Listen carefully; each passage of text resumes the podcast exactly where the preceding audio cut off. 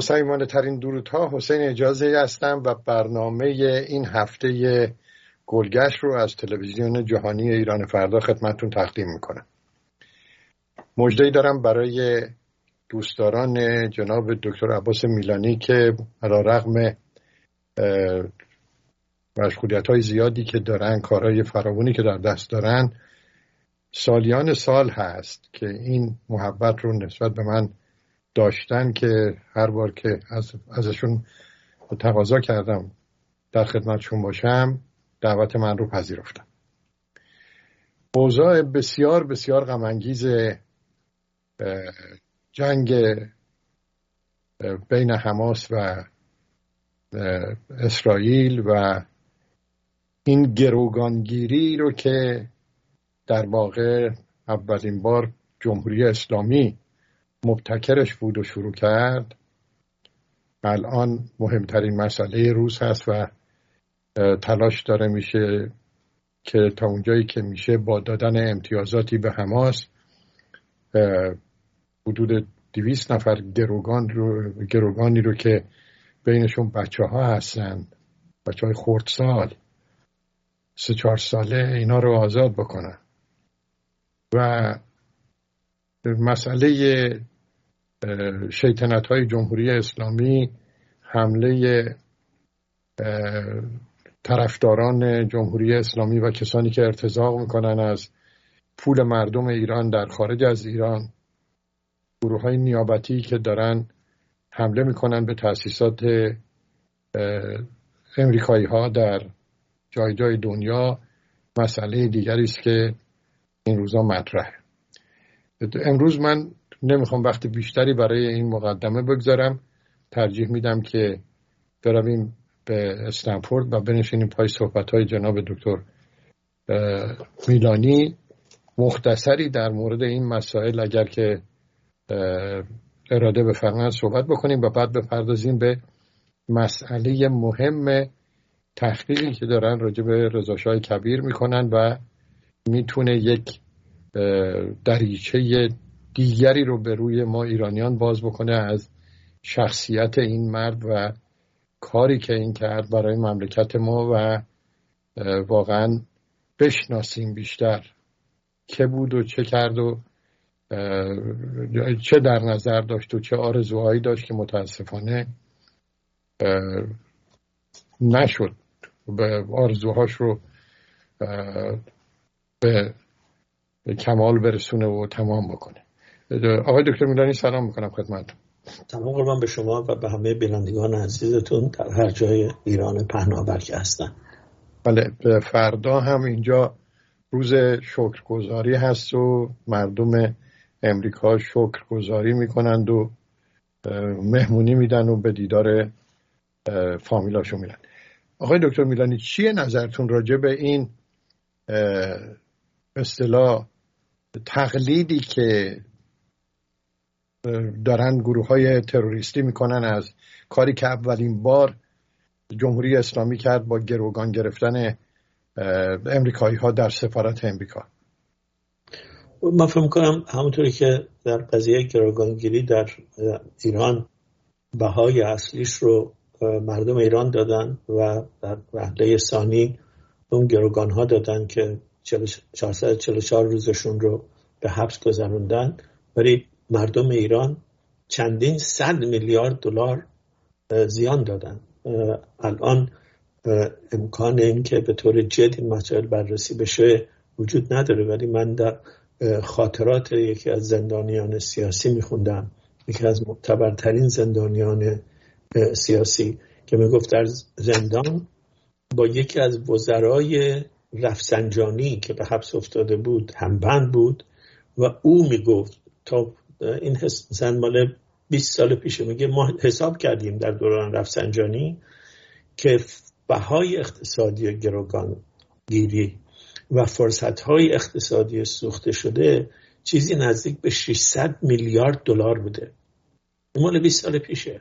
اون رقم کنتور هنوز داره میندازه و نتیجه اون شرارت ها و حماقت ها سیاست های احمقانه ای که آقای خمینی آغاز کرد و خامنه ای ادامه دهندشه چندین صد میلیارد زیان به مردم ایران بود. خود اینا که نشستن رو گنج قارون هر روز هم شکماشون گنده تر میشه.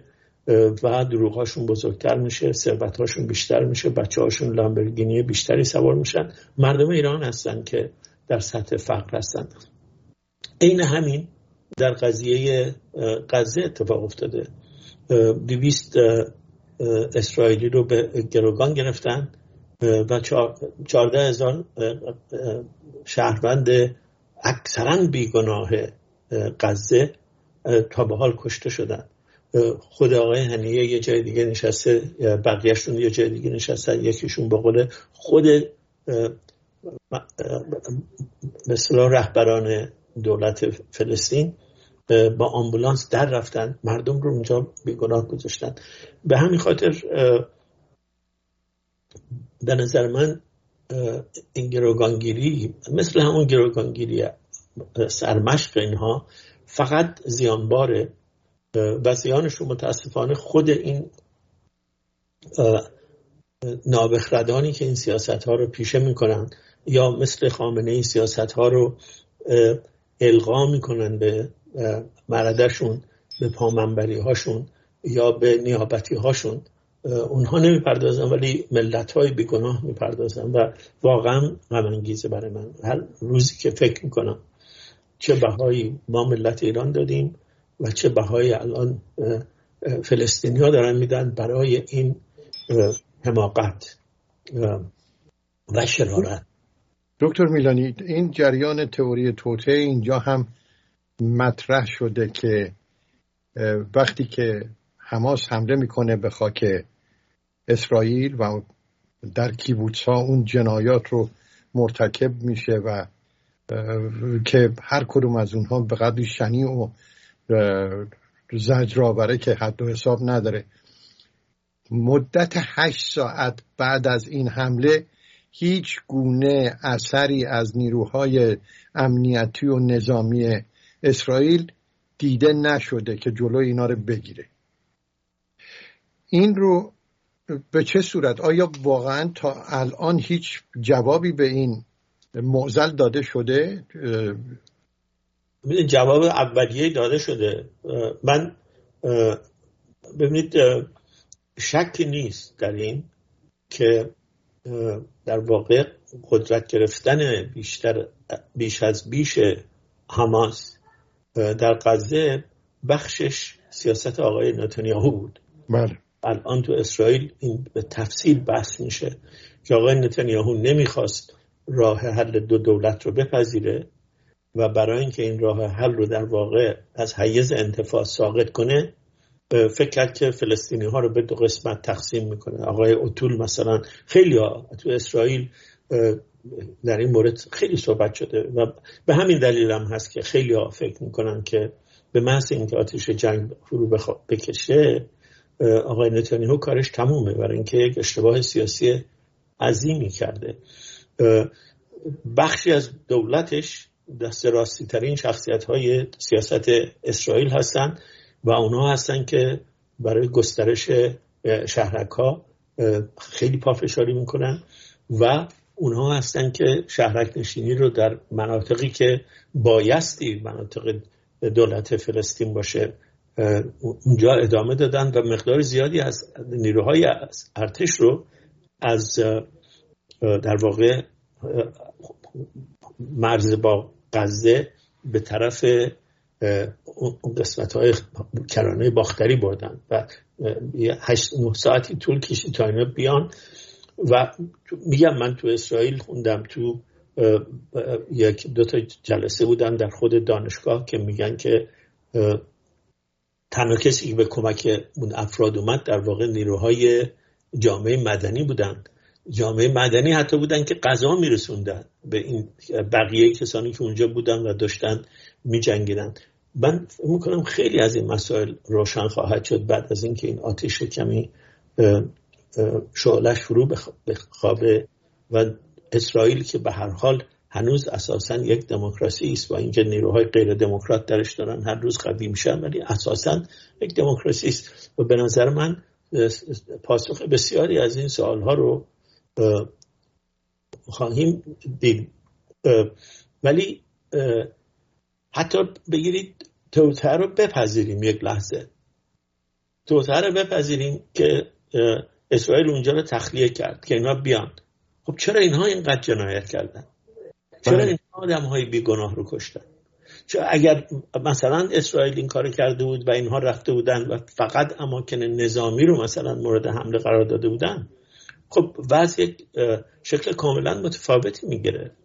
اینها هستن که با کارهای خودشون به نظر من اصلا زمینه رو برگردوندن و دوباره بهاشو خودشون ندادن بهاشو آقای خامنه ای که هی میگه از بر تا بر باید فلسطین باشه اسرائیل یک سرطانه باید اسرائیل از بین بره. همه این پامنبری هاش که اینجا اونجا میشه حرف می‌زنن اونها بخشی از کسانی هستن که مسئول این خون هستن. تو اسرائیل هم متاسفانه بودن و هستن کسانی که اونها هم راه حل دو کشور رو نمیپذیرن. اونها هم حق فلسطینیا برای حیات رو محترم نمیشمارن. و این کلاف سردرگم بعض رو الان به این جایی کشونده که دو نیم میلیون گروگان یک پنج شست هزار نفر کسانی هستن که اصلا به فلسطین به عنوان یک ملت باور ندارن ها به اسلام باور دارن. حماس مثلا طرفدار ناسیونالیزم فلسطین نیست. اما یه دلیلی که نتانیاهو با فلسطین با حماس موافق بود و در واقع اجازه دادن رشد بکنه دقیقا این بود که می‌دونستن اینها با ناسیونالیزم فلسطینی اناد دارن. همونطوری که خامنه ای با ناسیونالیزم ایرانی اناد داره. خامنه ای هم به اسلام اون هم به اسلام روایت خودش اون هم به شیعه روایت خودش باور داره و با باقی همه مسلمون غیر مسلمون ایران و فلسطین اسرائیل همه همه رو حاضر اینا. قربانی این نگاه تنگ نظرانه و خود ستایانشون بکنن. و یه دم نشستن سر قار سر یک گنج قارون که ایرانه و دارن میچاپن چپ و راست و دارن هر روز فربهتر میشن چه از لحاظ جسمی چه از لحاظ فردی و مردم فقیرتر میشن و ایران همین Financial Times میخوندم. بزرگترین کشور جهان است از لحاظ فرار مغزها از لحاظ اصلا از شهر از کارگر تا طبیب از استاد تا مهندس هر پرستار هر کسی می‌تونه هر جا داره میره به غیر از نکبت موجود دارن مملکت رو بل می‌کنن و میرن. بهاش در دراز مدت خامنی و امثال هم که نمیدن بهاش رو در دراز مدت ملت ایران میده. دکتر خیلی کوتاه بپردازیم به این سوال آخر. من که بعد بپردازیم به کارهایی که دارید انجام می‌دید در مورد رضاشاه کبیر. آیا این اتفاق رو این واقعا فاجعه بزرگ انسانی رو که الان ما در یعنی در جریان هست. یه نقطه عطف می‌بینید که بالاخره برای فلسطینی ها یک حقوقی قائل باشه که برای خودش یک کشوری رو داشته باشه یا نه. برای اینکه الان ما می‌بینیم بعضی از اظهار نظرهایی رو که میشنویم راجع به داده یعنی ایجاد یک کشور برای فلسطینی ها به قدری تند و عصبی هست که آدم نمی‌دونه که تا چه حد بشه امیدوار باشه به یه همچی چیزی. من متخصص سیاست اسرائیل نیستم ولی در چند جلسه شرکت کردم که متخصصین سیاست اسرائیل در این مورد کسانی که آمار دارن کسانی که اونجا درس میدن صحبت کردن. میگن که الان در اسرائیل در واقع دو جریان فکری کاملا متضاد داره رشد می‌کنه بله. یک جریانی که میگه ما هر راهی بود رفتیم برای اینکه یک صلحی با فلسطینیا پیدا بکنیم. ببین حاصل چی شد. غزه رو دادیم دست اینا. ببین حاصل چی شد. باید بریم اونا میگن از بر تا بحر رو ما بگیریم. یه دی دیگری دقیقا دارن میگن که ما از روز اول گفتیم تنها راه برگشتن به همون سیاست های امثال رابینه. گفتن تنها راه صلح همزیستی دو ملت دو کشوره دو کشوری که هر دو امنیت داشته باشن.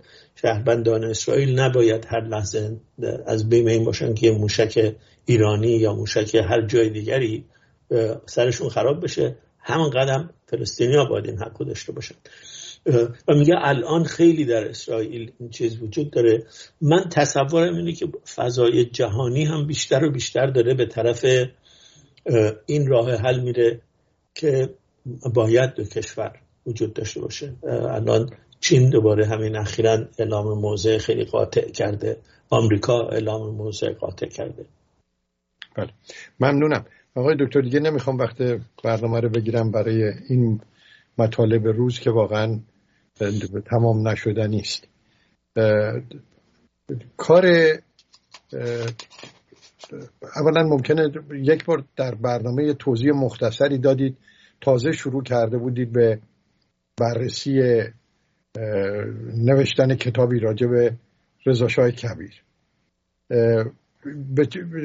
چه شد که به این فکر افتادید و الان چه دارید می‌کنید و چه مدارکی رو تا الان به دست آوردید و می‌دونم که مسافرت می‌کنید به جای جای دنیا می‌روید برای اینکه بتونید این مدارکی رو که وجود داشته ولی بسیارانی ندیدن اینها رو بررسی بکنید و به صورت مستند در کتابی که در دست دارید به سلام بیاورید. می‌دید من فکر کنم شاید با خود شما هم یه بار چندین سال پیش در این مورد صحبت کردیم. من وقتی که کتاب شاه تموم شد نگاهی به شاه در فارسی دوستان متعددی گفتن که در مورد هویدا نوشته در مورد شاه نوشتی در مورد نامداران ایران نوشتی کسی که این قایبه خود رضا شاهه. و من همیشه در پس ذهنم بود که واقعا بایستی در این زمینه مطالعه بکنم و می‌کردم مطالعه می‌کردم. کلی هم تو دوران شاه اسناد در این مورد جمع کردم که اتفاقا همین دو هفته پیش اون اسناد من همه رو دادم به دانشگاه استنفورد. رفتم اسناد گردآوری شده از دوره رضا شاه رو چیز کردم. و اسناد دیگری همونطور که گفتید واقعا پنجاه شست هزار صفحه در این یک سال اخیر فقط در مورد رضا شاه از اسناد انگلیس ها پیدا کردم. و شگفتانگیزه. و اینکه همونطور که گفتید یا به این اسناد کمتر توجه شده یا اگر توجه شده به صورت انتخابی توجه شده. یعنی اونایی که می‌خوام بگن رضا شاه مثلا نوکر انگلیس یه جمله از اون وسط در آوردن و پس و پیشش هم توجه نکردن. یا اونایی که می‌خوان از رضا شاه تعریف بکنن. البته اونایی که تعریف می‌کنن هم خیلی متاسفانه کار نکردن. در دوران خود محمد رضا شاه هم به گمان من یک قصور تاریخی صورت گرفت در شناسوندن رضا شاه. به دلایل متعددی که در کتاب شاهی مقدارش رو نوشتم. بله. وقتی که من دیدم چقدر مردم در ایران در کف خیابون با چه بصیرتی میگن رضا شاه روحت شاد از تمام شخصیت های قرن بیستم سیاست ایران شخصیتی که بیش از همه مردم دعاگوش هستن این روزات دعا که نمی‌کنن مردم بیشتر سناشو میگن و متوجه هستن به نظر من که اونچه انقلاب 1979 انجام داد یا ضد انقلاب 1979 انجام داد در واقع پس گرفتن آخوندا پس گرفتن آخوندا از قدرت قدرتی که در دوران رضا شاه ازشون سلب شد.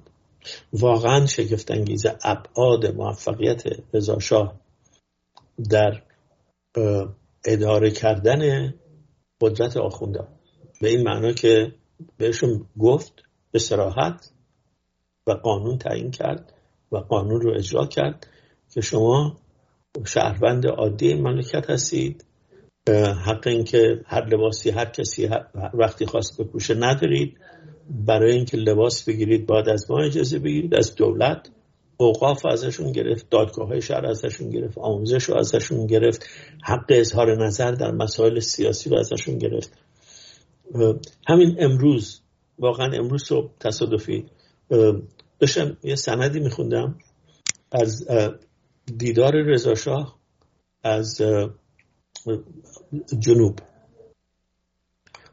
شیراز و بوشهر. بله.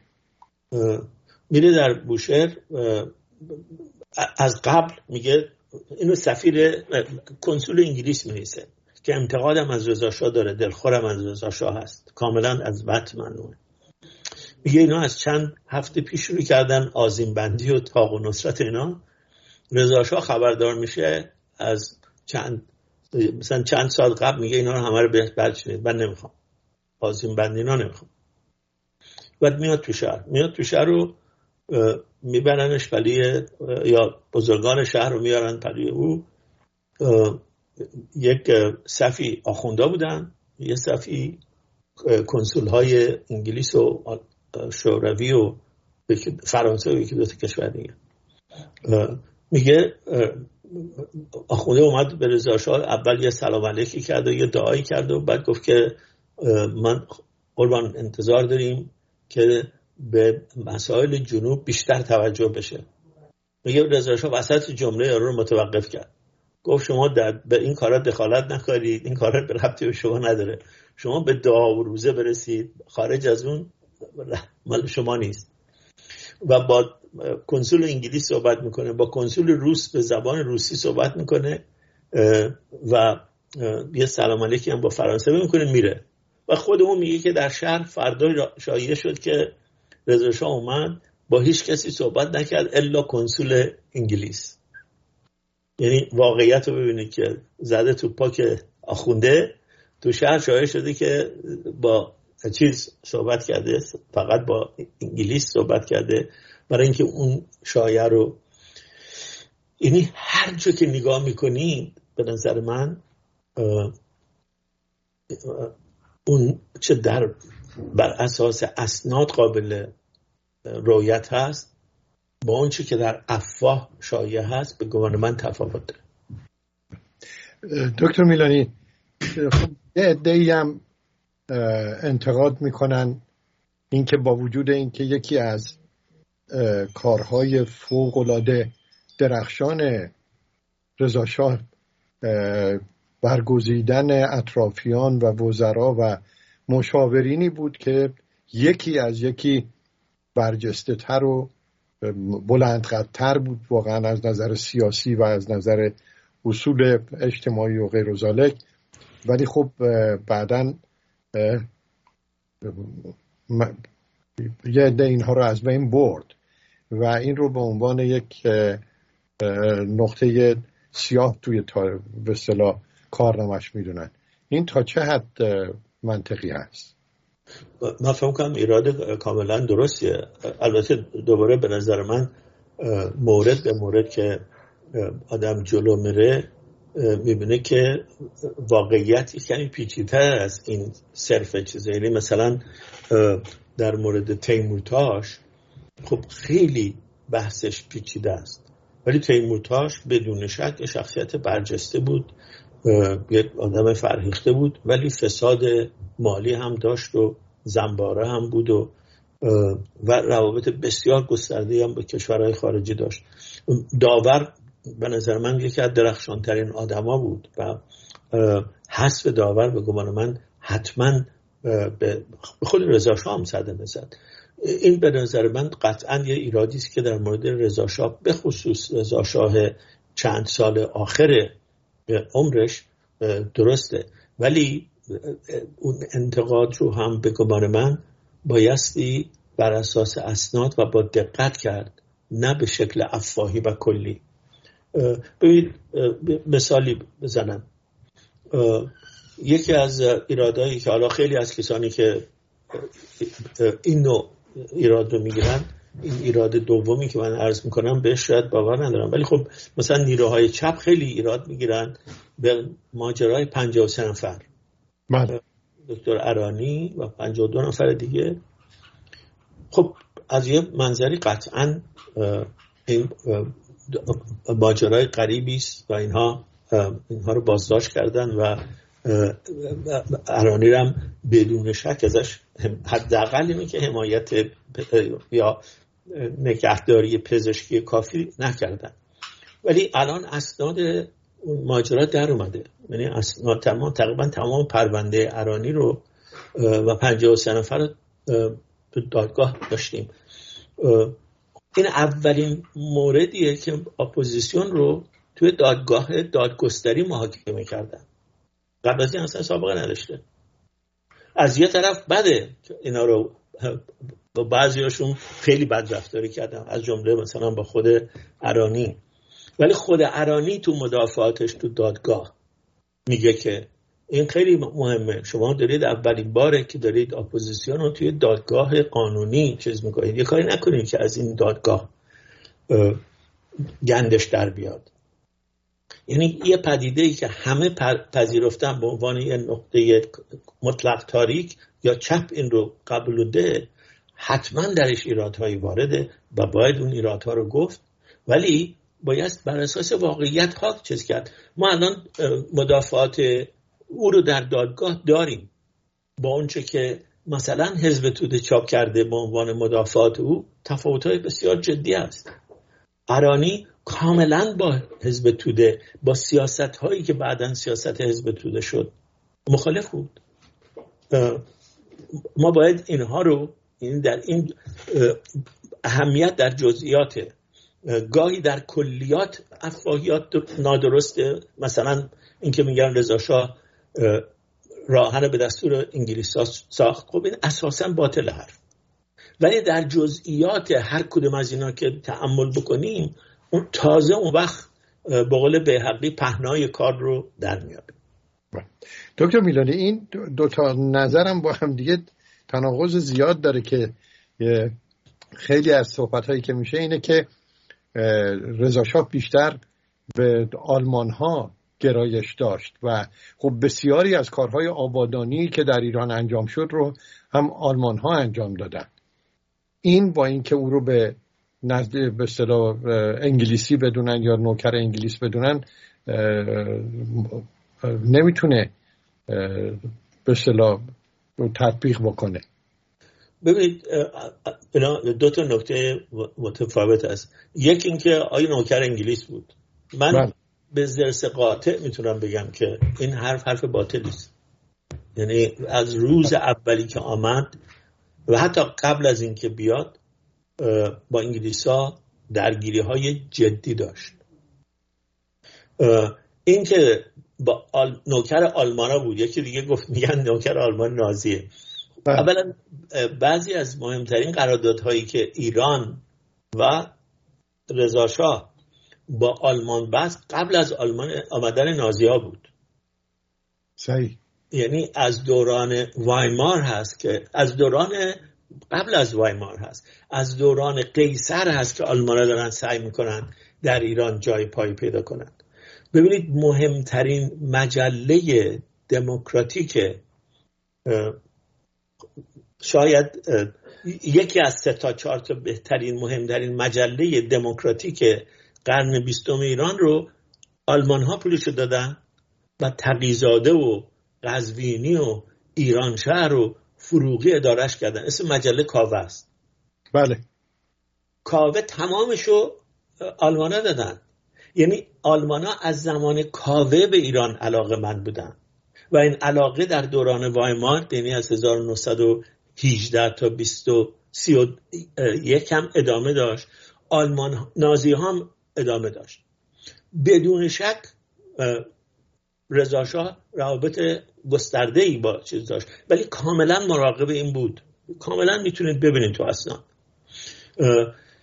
من خودم آلمانی بلد نیستم ولی یک دانشجویی پیدا کردم به کمک یکی از استادای بسیار عزیز دوستای عزیزم در آلمان که یه سری اسناد آلمان نازی رو بریم نگاه بکنیم ببینیم که اونا دقیقا چیزی میگن. بدون شک این رو میشه گفت که این ادعا که به دلیل نزدیکی رضا شاه با آلمان به ایران حمله شد این دروغه. یعنی خود اسناد انگلیس رو نشون میده. اونا احتیاج داشتن به ایران حمله بکنن. برای اینکه ایران ادعای بیطرفی می‌کرد. بله. و غربی ها به راهن ایران احتیاج داشتن. برای اینکه شوروی رو از شکست نجات بدن. آیا در مورد اینکه تهدید غربی ها چقدر جدیه غرب و شوروی چقدر جدیه رضا اشتباه کرد؟ به نظر من اشتباه کرد. یعنی تهدید رو اونقدر که باید شاید به جد نگیره ولی قطعا اونا دروغ گفتن. ببینید یکی میگم مثلا آلمانا راهن رو آلمانا ساختن. اصلا تو نیست. چهل و چهار کشور مختلف در ساختن راهن رضاشاه اینها رو عمدن آمدن آلمان درگیر کرد. از انگلیس بگیرید اندکی تا دانمارک و نروژ تا آمریکا تا فرانسه تا آلمان. عجب. بله. در حالی که همه, همه رو نسبت میدن به آلمان ها اونچه که ما شنیدیم و خوندیم در مدارس و اطلاعاتی که در اختیارمون میگذاشتن.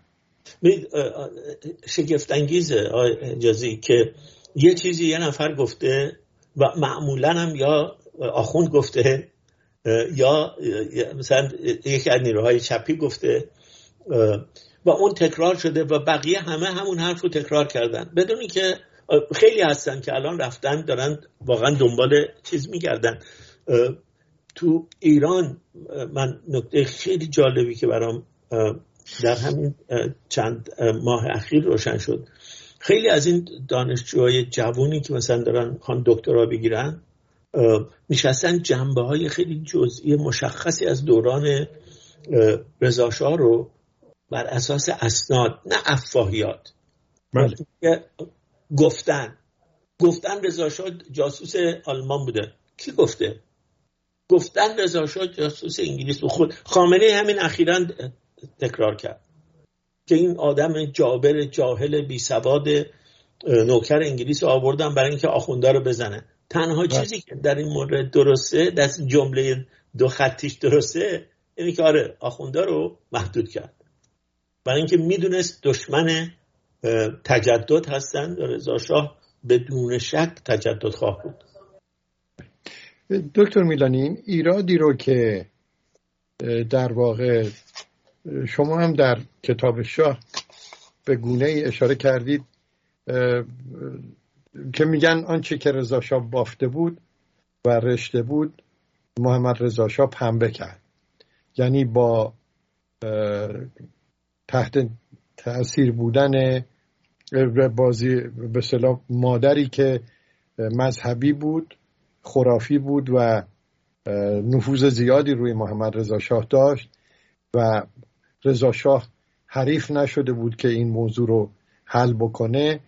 بعد از از بین رفتن رضا شاه محمد رضا شاه به آخوندا میدون داد. ادهشون که در عراق بودن اونا رو با سلام و سربات وارد ایران کرد و خود او هم در بعضی از موارد صحبت کرده بود که حاکی از این بود که واقعا اعتقادات خرافی داره چیه نظرتون؟ من فکر حتما این درسته که دلیل قدرت گرفتن آخوندا در دوران محمد رضا شاه این سیاستش بود که آخوندا متحد رژیم هستن در دعوا با دشمن اصلیش که چپ و دکتر مصدقه ولی این نکته هم دوباره یادم بخواد با انصاف نگاه بکنه رضاشاه در دوران جنگ سرد نبود. رضاشاه با پدیده شوروی مواجه بود و خیلی با احتیاط باش رفتار می‌کرد با شوروی. خیلی رابطهش با شوروی رابطه جالبیه. ولی در وقتی که محمد رضا شاه میاد مملکت تحت اشغال شوروی است. حزب توده رو درست کردن پیشوری رو آوردن سر کار. در کردستان یه جریان راه انداختن. و بعد از 1945 مثلا جنگ سرد شروع میشه. یعنی یه مقداری شاه تحت نفوذ اون فضای بین المللی این کار کرد. یه مقداری همونطوری که گفتید باورهای شخصی خودش بود. و کاملا در رو برای اینها. نه تنها باز گذاشت بلکه اجازه سازماندهی بهشون داد. تعداد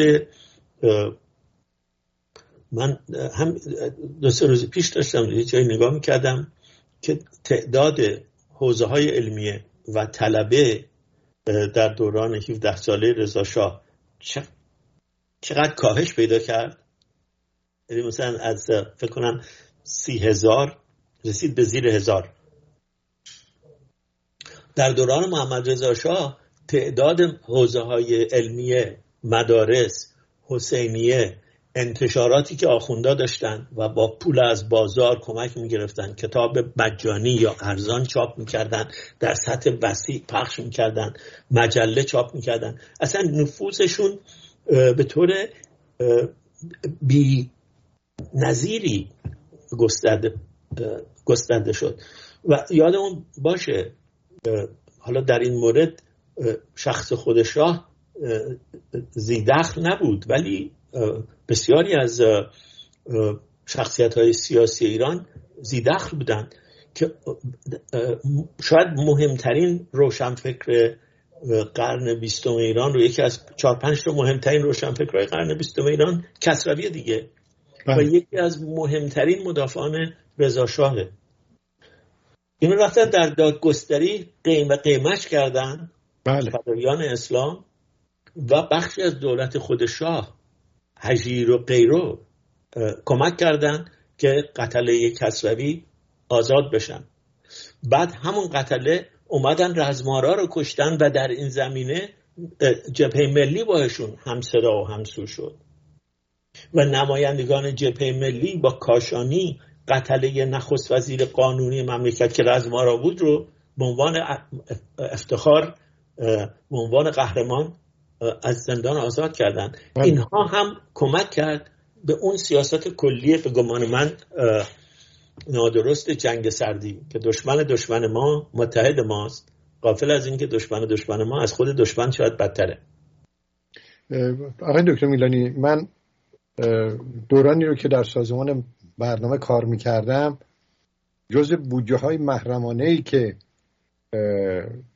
کسی نمی‌دونست چقدره و گفته می‌شد که رقمش بالا هست. بودجه بود که به آخوندا داده می‌شد. به صورت محرمانه. به همون خیال که اشاره فرمودید. ببینید می‌دونم داستان بودجه رو بودجه محرمانه که در دست نخست وزیر بود در دربار بود ساواک بهشون پول می‌داد. ولی من فکر کنم اون بخش کوچیکی است از پولی که اینها می‌تونستن آزادانه در بیارن.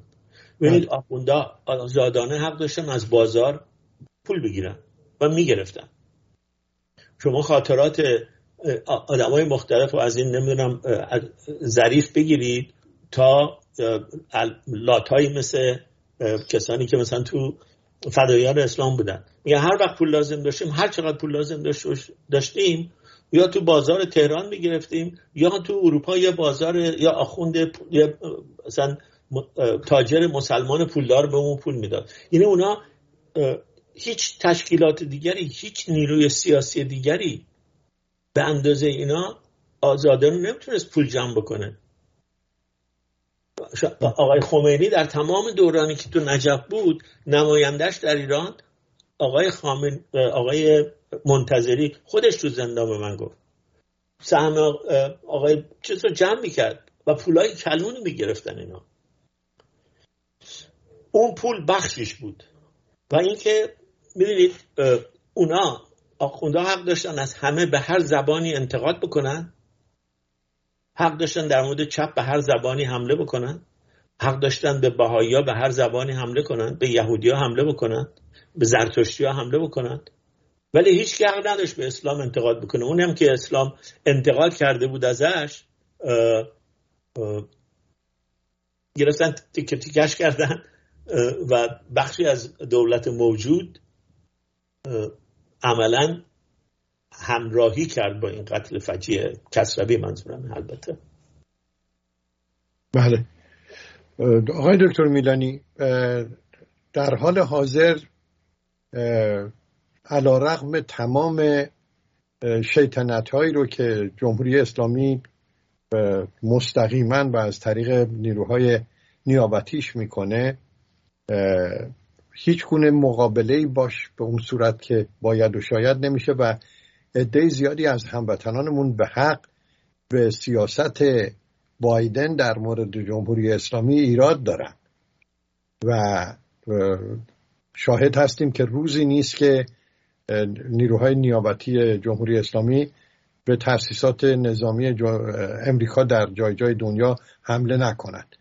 این رو به چه صورت بیدیم می‌بینید آیا این ایراد وارده و علا رقم تمام صحبت هایی که جمهوری خواهان می‌کنن و این البته این وضع آشفته ای که الان سیاست خود امریکا داره با حضور یه شخصیتی که واقعا لجام گسیخته است و معلوم نیست به کجا داره می‌بره این مملکت رو به اسم آقای ترامپ این, این ماجرا رو به چه صورت می‌بینی؟ من واقعا فکر می‌کنم ایراد وارده. من نمی‌دونم دوستان چه ایرادی دارن برش ولی من قطعا این ایراد رو وارد می‌دونم. من فکر می‌کنم اصولا سیاستی ندارن. اگه اون سیاستی هم که به نظر می‌رسه دارن که یه مقداری به اینها آوانس بدیم شاید اینها رو از خر شیطون پیاده کنیم نرن طرف بم اون عملا نه دیگه شدنیه. اینا الان خودشون سازمان بینالمللی اتمی گفته که برای سه تا بمب اورانیوم غنی شده 60 درصد دارن. از 60 درصد به 90 درصد رفتن. کار بسیار بسیار آسونی است. همه متخصصین در این زمینه اعلام کردن. من خاطر من فکر کنم این ایراد قطعا وارده. این ایرادی که نه سیاست خیلی روشنه و اینکه فکر کنید با کجدار و مریض یا با وعده و وعید یا با اتکا به حرفای اینا میشه متقاعدشون کرد که طرف بم نرم. دوباره در این زمینه آدم باید یه سوزن به خودش بزنه جوالدوز و مردم. بعضی از هم وطنان ما که در دانشگاه ها هستن این حرفای واقعا سخیف رو به آمریکایی‌ها گفتن. الان اسنادش دیگه در اومده. که خامنه فتوا داده که ما بمب اتم استفاده نمی کنیم به همین خاطر اینا نمیرن در جهت بمب اتم. آخه چیزی از این دروغ مزهکتر یا ریاکارانه تر یا بی اطلاع تر تصور پذیر نیست. خب آمریکایی هم نباید میپذیرفتن این حرفو. یعنی شما کوچکترین اطلاعی در مورد تشیع داشته باشین می‌فهمید که فتوا یعنی چیزی که تغییر پذیره بگذاریم از این که اگر اندکی هم در مورد تاریخ تشیع متوجه داشته باشیم متوجه میشه که آقای خامنه ای حق فتوا نداره. بسیاری از برجسته ترین آیات اعظام میگن که ایشون آیت الله قیام و قودیه یعنی آیت الله نمیشه که. من کلا مملکت رو نمیگم بایستی با فتوا اداره کرد. مملکت باید با رأی برخواست از مردم اداره کرد. ولی حتی اگر در این نظام این رو بپذیرید که فتوا مهمه نه این شخص حق فتوا داره به یک روایتی. حالا به عنوان رهبر می‌تونه حکم صادر بکنه. ولی اینا فتوای هزار ساله در مورد خاویار رو وقتی پول در میون بود عوض کردن و گفتن خاویار حالا استخوان بله. جدید درش پیدا شده. بله. بله بعدم اونم با یه سیاست عجیب غریبی آقای دکتر میلانی. گفت اگر این طور است که متخصصین می‌گویند پس مشکلی نیست. یعنی خودش به عهده نگرفت. بله دقیقا. بله. دکتر میلانی یک دنیا تشکر می‌کنم. حدود دو دقیقه وقت داریم. با آخر وقت برنامه های مرکز چی هست در آینده؟ برنامه ای که همین هفته آینده داریم و به دوستان توصیه می‌کنم هر کسی که مایله برن در وبسایت دانشگاه ما در ایرانیان استادیز اون در واقع لینکش رو پیدا کنن ما هفته دیگه برای 15 دقیقه با خانم فضانورد زن ایرانی بله بله بله در بله. فضا هستن سوال خواهیم صحبت خواهیم کرد. به سوالهای ما جواب خواهند داد. البته سوالها رو دانشجویان ما دارن مطرح می‌کنن.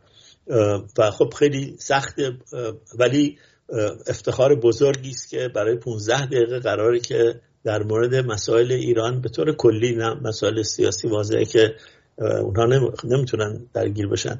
ولی یک فرصت نادر تاریخی است که از یک دانشگاهی برای 15 دقیقه با یک خانم برجسته ایرانی که در فضاست و فرمانده ناساست بله. صحبت کنیم واقعا واقعا باید افتخار بکنیم به وجود این شخصیت هایی که ظهور کردن در طول این مدتی که جمهوری نحس اسلامی آمده روی کار در ایران بله دکتر چه ساعتیه و چه روزی فرمودی؟ سیومه و ساعتش رو چون ما بایستی با فضا تنظیم می‌کردیم. بله، بله. به اختیار خود ما نیست. لطفا چون باید هم ثبت نام بکنید برای اینکه بپیوندید به اون وبینار به بله. سایت دانشگاه ما مراجعه بکنید. دیدار با فضا رو اونجا خواهید دید. چشم. بینایت سپاس گذارم با وجود گرفتاری های زیاد که لطف کردید مجدد. همیشه قربان صحبت با شما برای من باعث افتخار و لذته. دکتر میلانی من نزدیک چهل سال شد که این شانس رو داشتم که در خدمت شما باشم و یکی از خوشحالی هام و یکی از افتخاراتم همین لطفی است که جناب به من داشتید و همواره محبتتون شما لطف شما به من قربان. جدا. امیدواریم اینجا ببینیمتون مثل اینکه مسافرتی دارید که در خدمتتون با, سپاس از جناب دکتر میلانی با سپاس از بینندگانی که با ما بودید و در پایان سپاس از کارگردان فنی برنامه آقای رایان عزیز رضای عزیز که مثل همیشه هدایت برنامه رو به عهده داشته. تا هفته دیگر و برنامه دیگر روز و روزگار به شما خوش.